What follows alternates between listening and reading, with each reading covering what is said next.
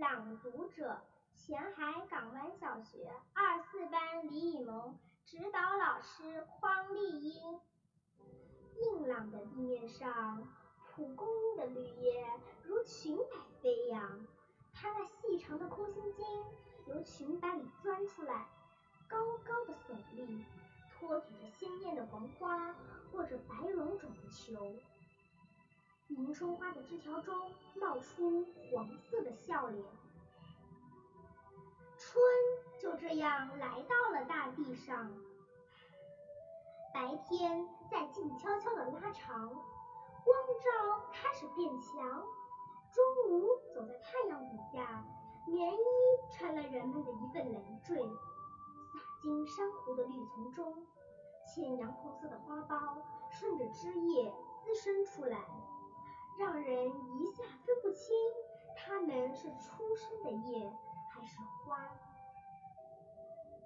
远远看去，整株植物就好像绿球蒙上了一层梦幻的轻纱。风信子咧开绿色的嘴巴，伸出了红舌头。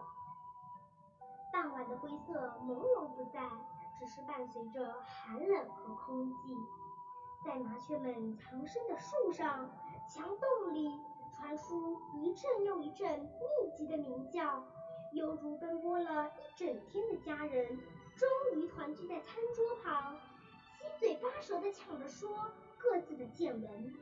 麻雀们的嗓音豁然滋润起来，深秋和寒冬吸走的清朗，慢慢地重新回到它们的喉咙。学校的开学日。